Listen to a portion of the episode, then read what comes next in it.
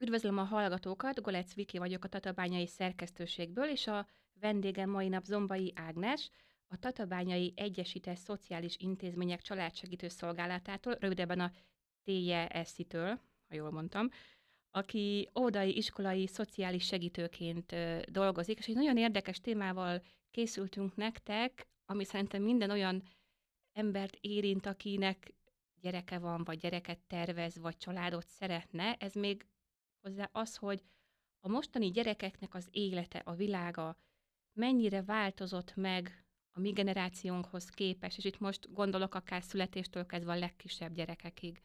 Szervusz, köszöntelek a stúdióban. Szervusz, köszönöm a meghívást, én is köszöntöm a hallgatókat. Elég nagy témát nyitottál meg ezzel a felvezetéssel, és rögtön felmerült bennem az a kép, hogy vajon mit hívunk generációnak, tehát hogy a mi, mi generációnkat uh, hogyan értelmezzük, hiszen a hallgatók között is vannak uh, nagyszülők, vannak fiatalabbak, vannak 40-esek, 30-asok, 20-asok, uh, tehát hogy mit, mit jelent ez a, ez a generációs távolság. Lehet, hogy most azoknak kéne esetleg mondani, ugye akiknek ilyen szülőkorban vannak ilyen 30-40-es életkor, ugye most már korábban is szoktak családot alapítani, de, de szerintem itt a nagyobb a, a generációs különbség. A 20 évesek ugye már belenőttek ebbe a, az információs világba, tehát ott nekik már alap volt a számítógép, az internet. Nekünk még ugye ez egy hozott dolog, nekünk tanulnunk kellett.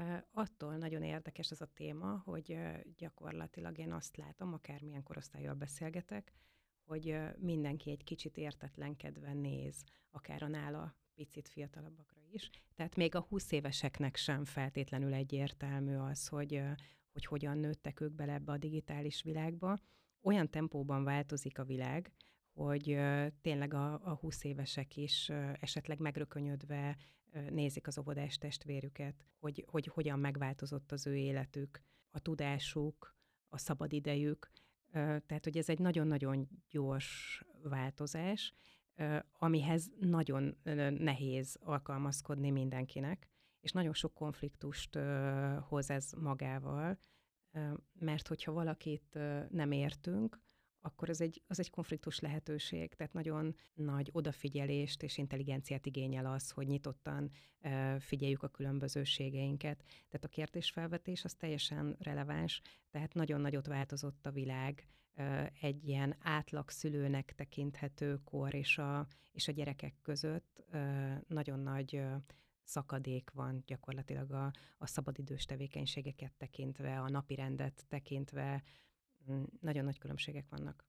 Akkor próbáljuk egy kicsit úgy szétválasztani, hogy azok a szülők, akik ugye még nem az internetben nőttek bele, tehát akiknek ez egy tanult dolog, egy új dolog, ugye azok, az a generáció, akik viszont már így nőttek fel, hogy természetes, hogy van nekik számítógép otthon, és mobiltelefonon nyomkodjuk, és YouTube-ot nézünk.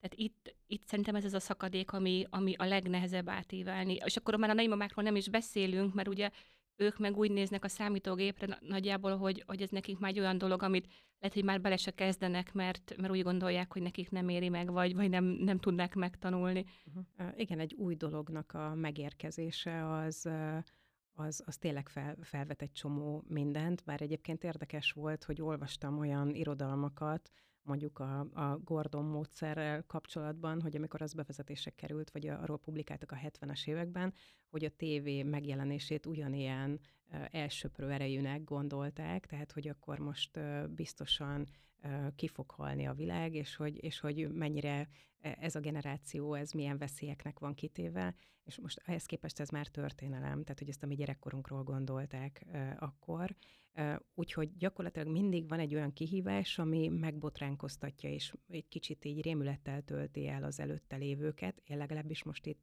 ezt látom, meg ezt olvasom, hallom az idősebbektől, vagy akár a szakirodalomból, most ami egy nagyon érdekes kérdés szerintem a, a, a digitális világban, az, az az, hogy nehezen válik el, hogy mire használjuk. Tehát, hogy használjuk ezt munkaeszközként, és használjuk szórakozási célból. A gyerek ebből viszont amit lát, hogy használjuk. Tehát, hogy a home office elterjedésével ugye gyakorlatilag megnőtt a munkaidő, és, és otthon is elvégzünk olyan feladatokat, amiket korábban csak a, a, az iskolában, vagy amit a, a munkahelyen. Ugye amikor én még gyerek voltam, akkor én a szüleimet akkor láttam a munkahelyükön, hogyha bementem hozzájuk, vagy bemehettem hozzájuk, és akkor egy valamilyen rálátásom volt arra, hogy ő, ő, ő hol dolgozik. Tehát az, hogy mit arra talán nem, de azt, hogy hol dolgozik, arról volt valami képem. Most a gyerekeknek egy jelentős része gyakorlatilag azt látja, hogy a szülei valamit nyomkodnak. Az, hogy a gyerekek ö, követik a körülöttük lévő példát, meg azt csinálják, amit körülöttük látnak, az régen is így volt. Tehát, hogy régen, nem tudom én, még mosogattak, meg magukra kötötték kendőben a babájukat, és úgy vitték, most meg azt látják, hogy, hogy, hogy nyomogatják a, a, a felnőttek akármit, tehát hogy akár a telefont, akár a laptopot, vagy, vagy bármi egyebet, és hát ők is ilyen játékra vágynak, ami egyébként meg borzasztó izgalmas. Egyébként ez mindenképpen ilyen követőnek kell lennie, mert most így saját példámon belegondolva, hogy nekem elég sokat kell a számítógép mhm. előtt ülnöm, illetve a mobiltelefon is egy olyan eszköz, amit ha nem dolgozok és otthon vagyok, akkor is ugye e-maileket, üzeneteket uh-huh. rendszeresen néznem kell, és ehhez képest mondjuk az én 9 éves lányom nem is ül le a számítógép elé, tabletje, okostelefonja sincsen, nem is igényli, de a majdnem 5 éves öccse sem. Tehát uh-huh. ők olyan típusok, hogy, hogy nem igénylik ezt, vagy majd mi is megkapjuk egy-két év múlva, hogy akkor majd verik az asztalt, hogy szeretnének saját tabletet vagy telefont. Igazából az szerintem nagyon klassz, hogy nincs nekik. Tehát, hogy ezzel én milyen egyet tudok érteni, mert azért arról is sokat beszélnek, aki figyeli ezeket a, a, az információkat, hogy a szilícium völgybeli dolgozók, akik ugye maguk is az elektronikával foglalkoznak, meg szoftverekkel és egyéb olyan dolgokkal, amiket én nem is értek, az, azok is azt mondják, hogy 9-10 éves kor előtt ne adjunk semmilyen eszközt a gyereknek a kezébe. És én azt gondolom, hogy ezt nehezen állják meg a szülők, már csak azért is, mert hogy nincsen ebből egy ilyen konszenzus, hogy akkor senki nem ad a gyerekének a kezébe a telefont, és a divat, meg a trendek, meg hogy a másiknak milyen van, tehát hogy a szemes sem változott a mi gyerekkorunk óta, tehát hogy ott is volt olyan, amiért lehetett vágyódni, vagy, a, vagy az egyiknek volt, a másiknak nem volt, még akkor is, hogyha kisebb társadalmi különbségek voltak a mi gyerekkorunkban köztünk gyerekek között, de hogy nagyon nehéz ezt, ezt kívül hagyni, pedig nagyon-nagyon fontos lenne. Sok szülő azt gondolja, hogy, hogy a gyerek, hogyha nem kap időben a kezébe egy ilyen eszközt, akkor megfosztja őt attól a lehetőségtől, hogy ő ebben nagyon ügyes legyen, és esetleg majd érvényesüljön benne, holott az is látszik, hogy ezek az eszközök, ezek annyira, annyira izgalmasak, és annyira tanultatják magukat, hogy gyakorlatilag nem, nem lehet olyan őrület nagy lemaradást találni azok között, akik korán elkezdenek ezt közt használni, meg akik később. Mert akit érdekel, meg fogékony rá, az pillanatokon belül el tud merülni ebben a varázslatos világban, ahol, ahol nagyon sok mindent, vagy gyakorlatilag bármit lehet. Ugye olyan, olyan képességekkel ruházódhatunk fel, amik nincsenek, tehát hogy akár az örök életnek a, az eszenciája is ott van egy, egy, egy játékban, vagy egyáltalán a tudás, hogyha, hogyha az értékes oldaláról nézzük, akkor gyakorlatilag tudás, amit az iskolában megszerzünk, jó része is megkérdőjelezik, hiszen megkérdőjeleződik, hiszen két kattintással gyakorlatilag bármit előhívhatunk. Ez a, az internet, a digitalizáció, ez ugye azt, hisz, azt is eredményezi, hogy felgyorsult a világ. Uh-huh. A közlekedés gyorsasága, az infrastruktúra kiépülése, ugye régebben nem feltétlenül utaztak akkor a távolságokat a családok, falvakon, városokon belül dolgoztak, ugye most több, többet utazunk, akár iskolába, munkahelyre, tehát nyilván így is, ez is a család idejéből veszi el a, a az együtt töltött időből veszi el a, lehetőséget, és az, hogy egy, egyik helyről rohanunk a másikra, ilyen továbbképzés, olyan szakkör, sport, edzés, de akár a legkisebb kortól, tehát akár most a bölcsödéseket figyeljük, hogy, hogy kikerülnek a közösségbe, sok ember veszi körül őket, már a legelső hónapoktól kezdve csak elmegyünk vásárolni közösen a boltba, vagy kimegyünk egy játszótérre. Ezek a változások milyen irányba viszik el a gyerekeknek a fejlődését? Jó irányba viszik el, vagy ha nem, akkor a szülő mit tehet, hogy ezt megpróbálja egyensúlyba hozni, vagy jó irányba terelni? Uh-huh. Hát a legfontosabb az a minőségi idő, amit együtt töltünk. Nagyon szomorúan látom, hogy, hogy nagyon sokan azért adnak a gyerek kezébe valamilyen eszközt, hogy, hogy elfoglalja magát. Az egyébként de. minden esetben rossz, hogy a, most nem csak azt mondom, hogy a kezébe, de szerintem nincs olyan szülő, aki nem ültette le egy bogyó és babóc elé a gyereket, amíg mondjuk főznie kellett, hogy ne a szoknyáját tépve sírjon, amíg mondjuk megkeveri a levest. Tehát minden esetben és minden mennyiségben rossz ez, mert ugye ezt lehet olvasni a médiában, vagy pedig azért meg kell találni azt a, azt a szűk ö, részt, ami, ami egészséges még, és, és normálisnak mondható. Hát ugye a világot a legjobban a, a tevékenységeink által ismerjük meg. Hogyha most itt a főzést említetted, akkor, akkor az, hogy, hogy milyen viszonyunk van a, az ételekhez, akár akár mondjuk ez a jó, erő, jó evő, rossz evő kérdése is összefüggésben lehet azzal, hogy van-e közünk az ételhez, amit csinálunk. Tehát nagyon sokszor nyerünk magunknak úgy időt, hogy, hogy, hogy a gyereket nem vonjuk be valamilyen tevékenységbe, amit együtt is végezhetnénk.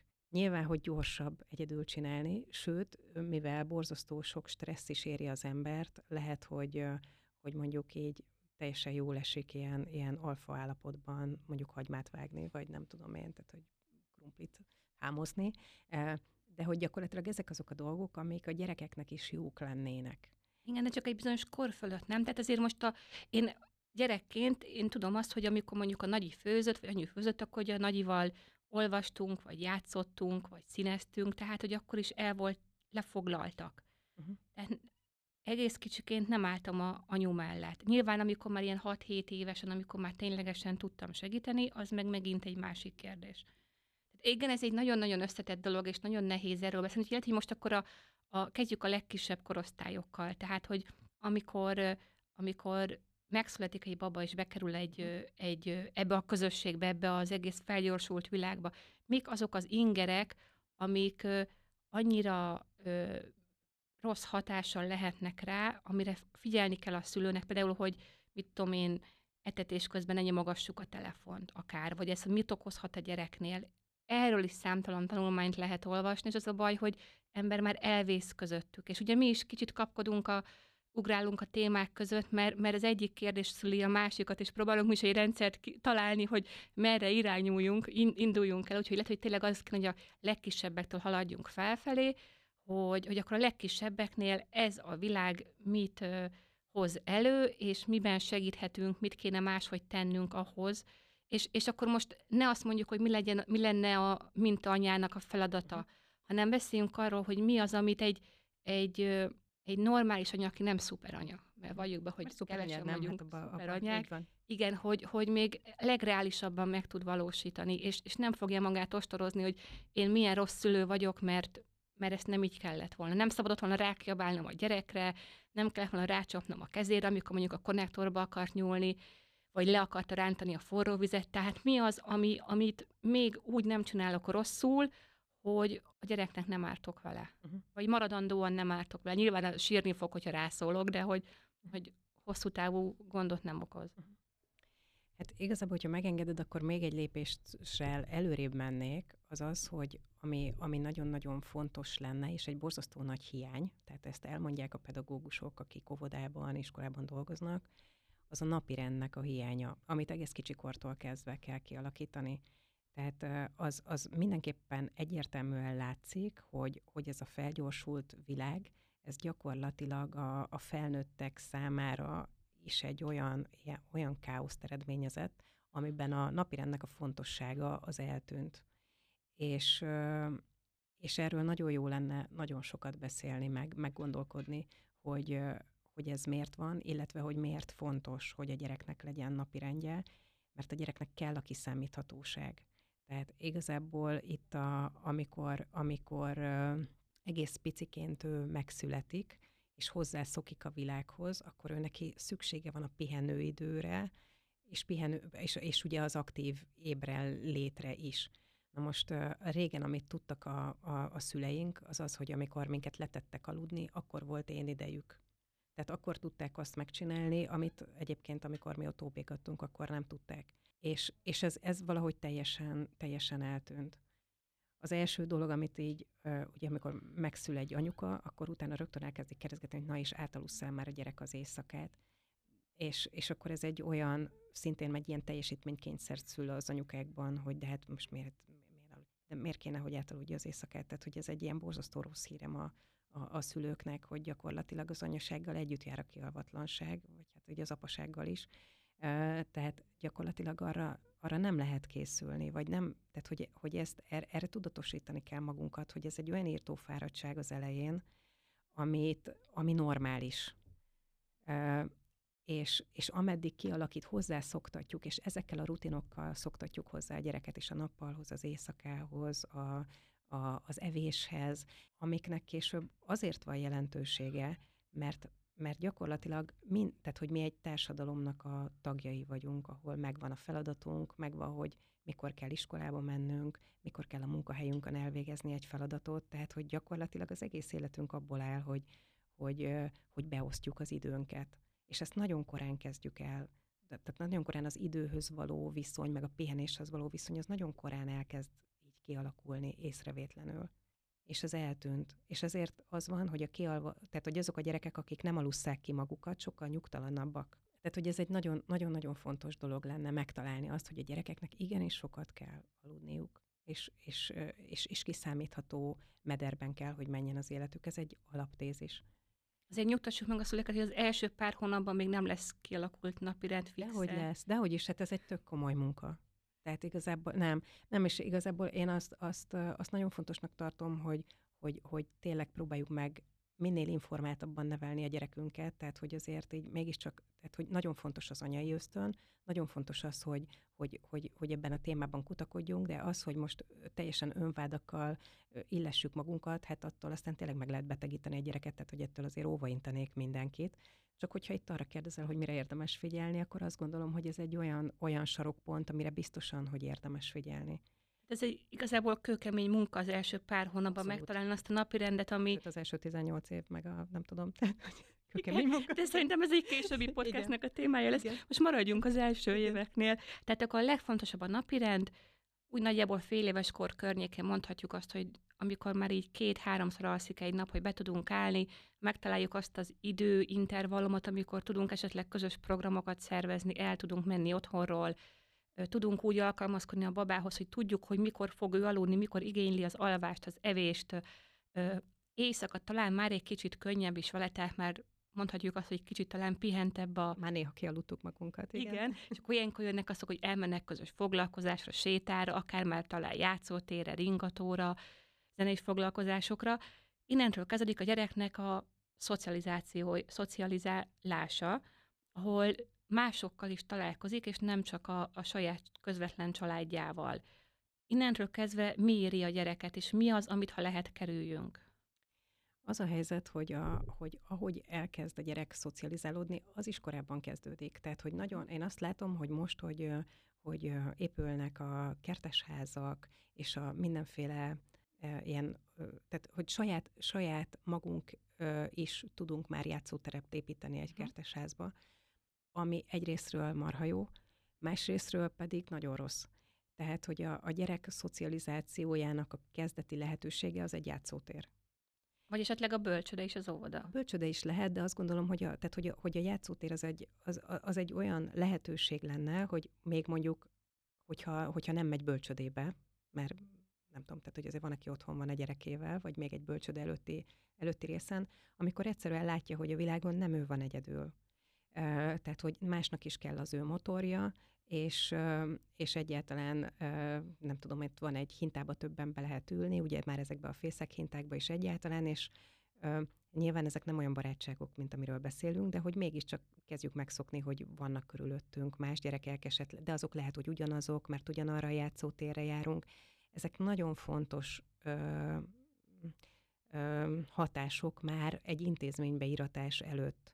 Tehát azzal már sokat tettünk azért, hogy a gyerekünk jól vegye az akadályt egy Tehát intézményben. Menjünk játszótérre. Én nagyon nagy pár, párt, pártolója vagyok a, a játszótérnek, igen, amik egyébként üresen állnak. Tehát, hogyha van valami, amire én kérném az anyukákat, az az, hogy menjenek ki a játszótérre, beszéljenek ott meg, nem tudom én, ilyen találkozókat közös anyukákkal, és, és akkor ameddig ők beszélgetnek, ott a gyerekek el tudnak totyogni, mászni. Mondjuk uh, ilyen téliesebb időben ilyen babamama klubok, vagy zenés foglalkozások, ezt esetleg tudják pótolni, kiegészíteni? Uh, igen, tehát hogy igazából most így a, a ez, ez is egy rövid idő, amíg egyébként nem lehet egy gyerekkel kimenni, mert mondjuk itt a klímaváltozás miatt azért nem lehet mondani, hogy ez, ez is egy változás, ugye, ami gyerekkorunkhoz képest, tehát hogy most már szánkózni nem tudunk a gyerekünkkel Tatabánya lejtőin, de, de, de, de kint lenni lehet, és, és ez egyébként azért is nagyon fontos, mert hogy az most egy ilyen nagyon sajnálatos megfigyelés, hogy nagyon sok idegrendszerileg éretlen gyerek van, és ennek a kompenzációjára a leges-leges legjobb a mozgás.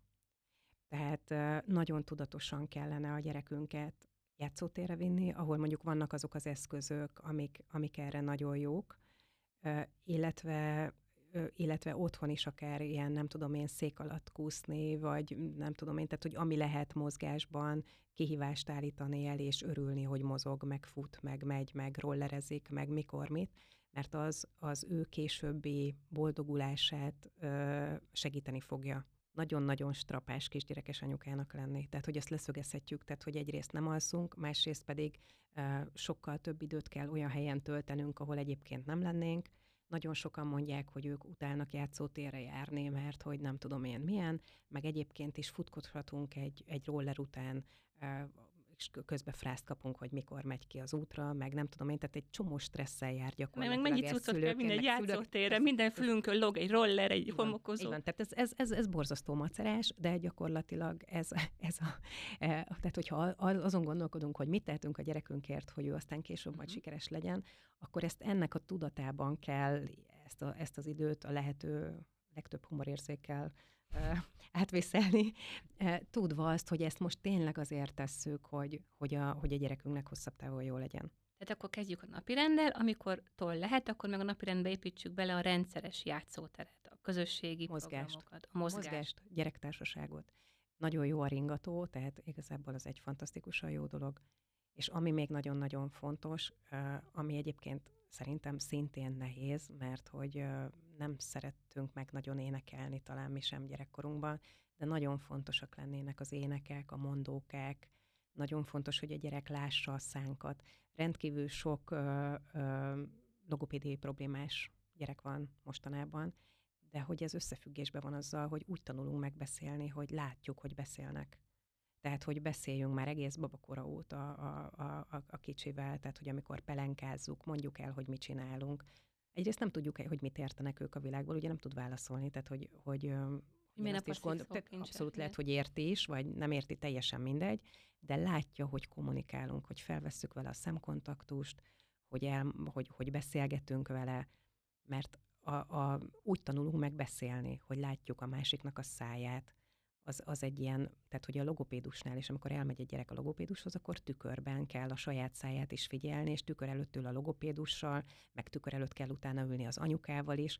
Tehát gyakorlatilag ezek olyan apró dolgok, amikre nem figyelünk oda, meg hát nem is tudjuk, hát onnan tudnánk, ameddig nincsen logopédia problémája a gyerekünknek, addig nem is feltétlenül tudjuk, hogy, hogy, hogy ez mivel jár, de ezek nagyon-nagyon fontos dolgok. Érintőlegesen már említettük a bölcsödét, és én bevallom, hogy a két kisebbet elég korán beadtam a mhm. bölcsöbe, és visszamentem dolgozni, ennek nyilván több oka is mhm. volt.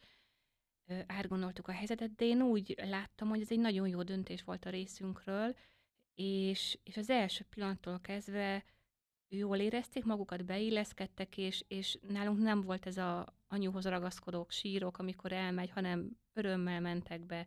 Jó döntése egy szülőtől az, hogyha beadja a bölcsibe, vagy rossz döntése, vagy, vagy mikor tesszük a legjobbat. Én találkoztam már olyan szülővel, aki azt mondja, hogy ő nem adja be semmiképpen sem, mert adjuk meg neki a lehetőséget, hogy szerető családban töltse a, az idejét, amíg lehet Főleg ezt azok szokták mondani, akik kisgyerekkel, még kisebb gyerekkel ö, otthon vannak. Nyilván mindenkinek megvan a saját vélemény. Én úgy gondolom, hogy a szülő saját magát tehermentesíti azzal, hogyha, hogyha csak mint hogy minél kevesebb gyerekre kell koncentrálni, hú, de rossz anya vagyok. De, de ha egyszer a bölcsödében megkapja azt a fejlesztést, azt a figyelmet, szeretetet, amire neki szüksége van, és illetve korabeli társokkal tud találkozni, akkor nem feltétlenül az a jó döntés, ha mindenképpen otthon tartjuk. Vagy mit tanácsolsz te, mint szakember? Hát én azt gondolom, hogy erre nincsen egyetemes szabály, hogy, hogy mi a jó döntés. Ugye itt mi egy szerencsés országban vagyunk, ahol aránylag sokáig lehet otthon lenni a gyerekkel, tehát ugye az a mi társadalmunkban egy elfogadott érték, vagy benne van, a, vagy benne van a kultúrában, hogy otthon lehet maradni. Viszont most már az is benne van, hogy, hogy egyre több a bölcsöde, és hogy ennek megvan a lehetősége, hogyha úgy gondoljuk, akkor a, akkor a gyereket intézményes keretek között is el tudjuk helyezni, amíg nekünk dolgunk van. Gyakorlatilag az egy tény, hogy onnantól kezdve, hogy, hogy megszültük a, a gyermekünket, onnantól kezdve az önállóságra szültük. Tehát, hogy onnantól kezdve gyakorlatilag nekünk az a feladatunk, hogy egy önálló, egészséges, saját lábán megálló embert neveljünk, az első pillanatok kezdve. Tehát gyakorlatilag ez, ez, ez utána egy, egy, egy, egy szülői feladat. Tehát az, hogy előbb-utóbb ő találkozik egy intézménnyel, az egy teljesen természetes dolog. Én azt látom, hogy abban van különbség, hogy a szülőnek ezzel kapcsolatosan mi a megélése.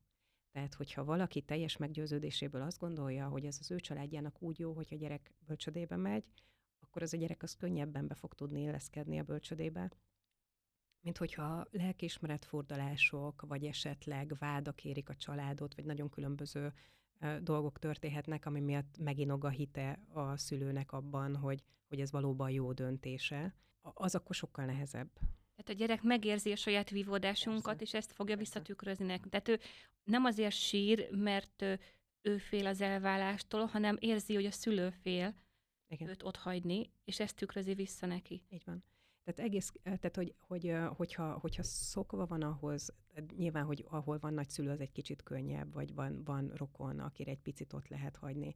Tehát az, hogyha a gyerek megtapasztalja azt, hogy anya elmegy, visszajön, elmegy, visszajön, elmegy, visszajön, tehát hogyha kialakul egy ilyen fajta biztonság, akkor, akkor ez egy nagyon stabil alap, hogy tudja, hogy akkor őt most nem, nem, nem végleg engedik el. Ugye a bölcsödei beszoktatás is gyakorlatilag szól erről, hogy azért nem, nem rögtön hagyjuk ott a gyereket vadidegenekre. Ez akkor akár lehet mondjuk a születés után pár héttől nagyira bízzuk egy-két órát, amíg elmegyünk bevásárolni egy kis én idők is lazulás véget, hát bevásárlás, mint én idő. Szerencsés, hogyha benne van azért mondjuk a, a, a tehát hogy a napi rendhez is illesztjük ezt, de meg, meg hát nyilván mindenkivel lehet beszélgetni, hogy mi az az idő, de, nem órákig, de mondjuk először hát ugye percekre tűnünk el, aztán utána egy kicsit hosszabb időre, nyilván, hogyha a gyerek egészséges, tehát hogyha azt látjuk, hogy így nem tudom én, beteg lesz, mert hogy már ilyen lát, egy idő után már ezt is látja az anyuka, hogy nem tudom, kicsit a gyereknek a szeme úgy el, hogy na hát ez tudom, pár óra múlva belázasodik, vagy bármi egyéb, tehát akkor nyilván nem, de hogy, de hogy ezeket igen, be lehet építeni egyre többször, hogy azért más is van a világon rajtunk kívül, és hogy másnál is lelő biztonságot, illetve megtapasztalhatja azt, hogy utána megint találkozunk. Ez nagyon-nagyon fontos. Tehát, hogy akkor valaki nem is adja bölcsödébe a gyereket, akkor is próbálja meg kisebb időre, minél többször valaki megbízható embere, családra, nagymamára, apukára, nagypapára, testvére rábízni a, a gyereket, hogy, hogy megtanulja ezt a folyamatot, hogy később, ha bölcsödében nem is, de akkor óvodába könnyebben legyen a beilleszkedés? Így van, tehát hogy ez egyáltalán ö, nem árt tehát, hogyha, hogyha a gyereknek van más kötődése is, és akkor van olyan, tényleg vannak olyan szakaszok, amikor ez sokkal nehezebb, tehát azt figyelembe kell venni, de hogyha vannak körülöttünk, akkor, akkor ez, ez, ez jó, hogyha így van. Nagyon sokszor van az, hogy, a, hogy ezek a, az, a bölcsödei, óvodai beíratások, ezek nem a gyereknek a, a, a lelki állapotából adódik, hogy ő ezeket nehezen viseli, hanem a szülő viseli nehezen. Tehát, hogy ezt én azt, azt gondolom, vagy hogy most már így ilyen sok éve nézve ezeket a folyamatokat, hogy, hogy tényleg valahol érdemes tudatosítani azt, hogy, hogy, a, hogy, a, hogy a szülőség az elengedésnek a folyamata. Amiben nekünk is fontos, hogy olyan intézményt válasszunk, amiben a gyereket biztonságban tudjuk, akivel kapcsolatosan jó megéléseink vannak, mert nyilván, hogyha, hogyha nincs, akkor, akkor ne írassuk oda, mert hát akkor mi is frázban leszünk, tehát hogy ez nagyon fontos, és egy szabad intézményválasztások vannak, tehát hogy igazából Itt főleg Tatabányán, de hát azért több lehetőség is van, hogy hova írassuk a gyerekünket, bármilyen intézményről gondolkodunk. Tehát, hogyha, tehát ez, ez nagyon-nagyon fontos, és nagyon fontos az, hogy, hogy a pedagógusban úgy megbízzunk, és ezt nagyon szeretném hangsúlyozni, mert ez egy hosszabb távú elköteleződés, hogy higgyünk abba, hogy a pedagógus azért van ott, mert, mert ő szakember, hogy ő egy lehetőség arra, hogy egy más nézőpontból is rálássunk a gyerekünkre, és hogy amit ő mond, azt nem bántásból mondja, hanem segítő szerepből. Tehát a pedagógus partnerségét azt én nagyon fontosnak tartom, hogy a szülő fogadja el, hogy mi nekünk ezen az úton, amíg a gyerekünket önállóvá neveljük, addig vannak segítőtársaink. És hogyha úgy tekintünk egymásra, hogy segítőtársak vagyunk, akkor, akkor valahogy ilyen reálisabban sikerül a gyerekre ránézni, és, és segíteni őt a felnőtté válás útján. Nagyon sok mindenről beszélgettünk, és nagyon sok kérdésem van még. Egy picit kezdjünk bele még az óvodásoknak uh-huh. a, az életébe. Ugye mindegy, hogy bölcsödéből megyünk óvodába, vagy otthonról megyünk óvodába, azért ez megint egy váltás. Új óvonénik, pedagógusok vesznek körül, akár új intézménybe kell kerülni, hiszen ugye nem minden, legtöbb óvoda és bölcsöde nem egy intézményen belül van. Ez mekkora változást hoz egy gyereknek az életében, és akár ez személyiségváltozást is okozhat-e? Tehát egy, egy kedves, aranyos, kezelhető, bujos kisgyerekből mondjuk verekedős, harapós gyerek válhat-e, vagy ennek meg megint már más lehet a háttérben? Nagyon, nagyon sok minden lehet a háttérben, erről is nagyon nehéz általánosságban beszélni.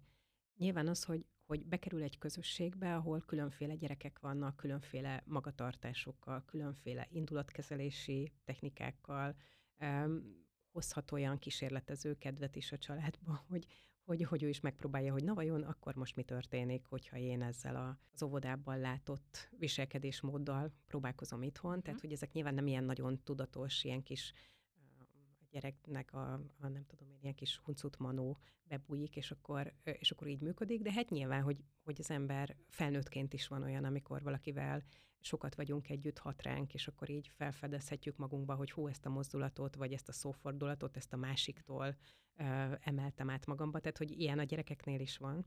Tehát utánozzák egymást, és ezt hát az utánzást... Utánozzák egymást, ugye az életkori változások egy csomó mindenre, tehát ugye mindenki tud a hiszti korszakról, dac korszakról, tehát nagyon nehéz ezt, ezt így szétszálazni, hogy akkor gyakorlatilag mi is történik, de az biztos, hogy történik, tehát hogy itt azt hiszem, hogy anyaként sosem vagyunk kész tényleg, tehát hogy mindig csak a kihívások változnak, és hogy mindig, mindig új, új kérdések merülnek fel, hogy, hogy vajon mi történik, illetve hát azért azt is érdemes végig gondolni, hogy otthon mi történik. Tehát ugye azért nagyon, nagyon sok kapcsolatnál lehet látni, hogy, hogy a, a, az óvodáskorban esetleg megrecsen a szülőknek a kapcsolata, vagy esetleg vállás történik, vagy esetleg haláleset történik, akár nagyszülői részről, tehát hogy olyan impulzusok érhetik a gyereket, aminek semmi köze nincs az óvodához, viszont a,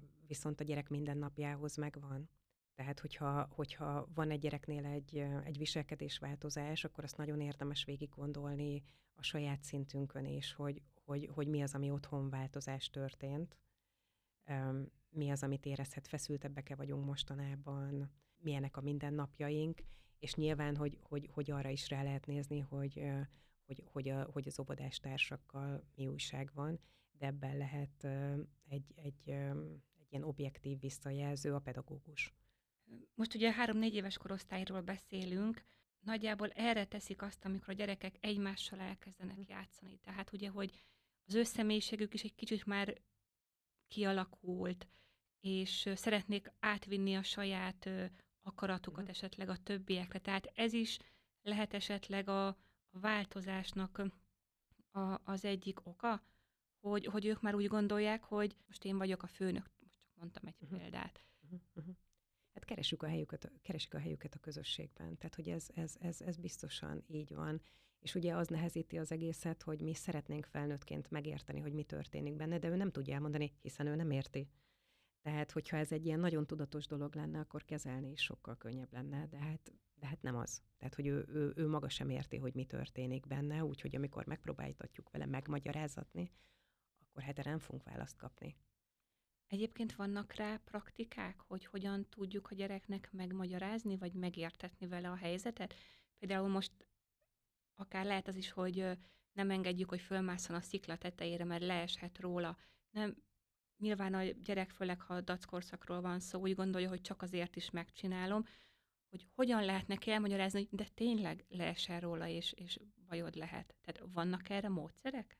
Hát semmi. Tehát, hogy amikor mi gyerekek voltunk, akkor nem volt kérekortánozva a játszótér, sőt, igazából nekem még gyerekkoromban volt egy ilyen óriási nagy játszótér, ami most már biztos, hogy sikítana minden szülő, hogyha ilyet ott hagynának a játszótéren, főleg rekordtán nélkül, borzasztó nagyot lehetett volna esni, de senkire nem emlékszem, hogy leesett volna róla.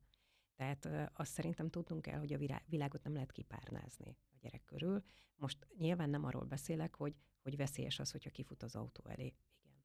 Erre mondjuk a legegyszerűbb, tehát hogy ő neki fogni kell a kezét. Tehát, hogy egy gyerekben nem lehet ilyen módon megbízni, hogy akkor most ő biztosan el fog sétálni, tehát amikor útszélén vagyunk, akkor mondjuk a gyerek megy belül, én fogom a kezét, és akkor így megyünk tovább.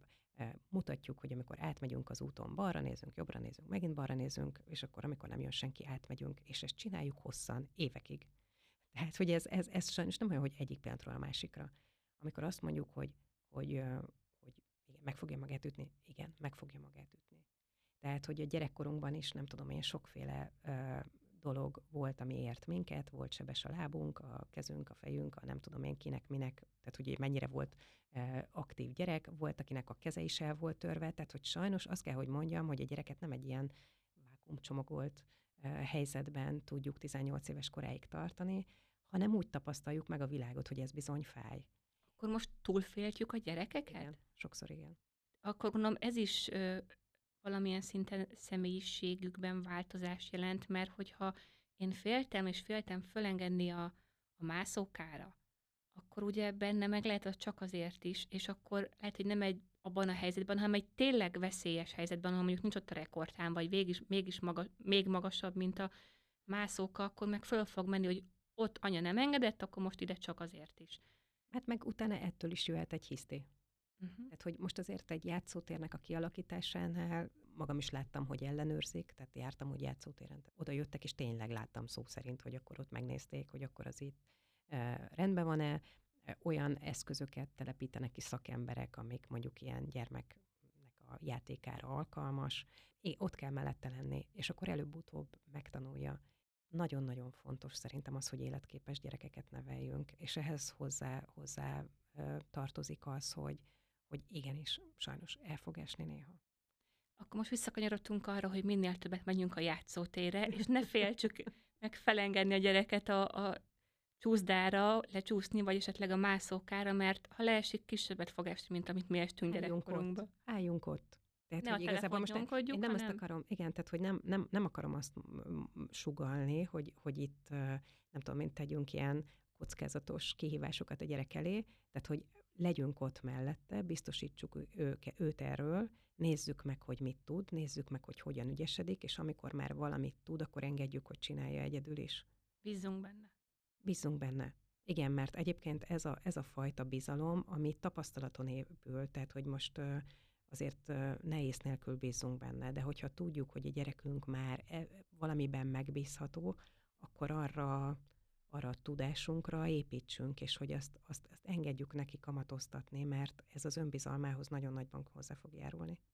Úgy gondolom, hogy a játszótér maga is megér egy beszélgetést, hogy a játszótér pszichológiája, ott is nagyon sok különböző szülővel, gyerekkel lehet találkozni, és nem egy olyan ilyen anyai posztot láttam már, ami arról szólt, hogy megosszuk-e a nasit, ne osszuk meg, vigyek a másik gyereknek, ne vigyek, engedjem, hogy használja a gyereknek a futóbiciklét, rászóljak-e én a másik gyerekre, amikor mondjuk az enyémet üti. Szerintem ez egy olyan téma, amit érdemes lenne kicsit kivesézni, és hogyha benne vagy, akkor a következő találkozásunkkor kezdhetnénk ezzel, aztán meg hát kijutunk megint valami teljesen máshova, mint ahonnan elindultunk, de szerintem ezzel nincs is gond, mert az élet is ilyen beszélgetéseket szokott hozni, illetve úgy gondolom, hogy fogunk mi még találkozni, és mindent érintünk, ami érdekel minket, és így buzdítom esetleg a hallgatóinkat is, hogy ők is nyugodtan küldjenek be nekünk olyan témákat, amikről ők szeretnének hallani. Nagyon szépen köszönöm, hogy itt voltál, és akkor várunk vissza szeretettel. Köszönöm szépen a lehetőséget.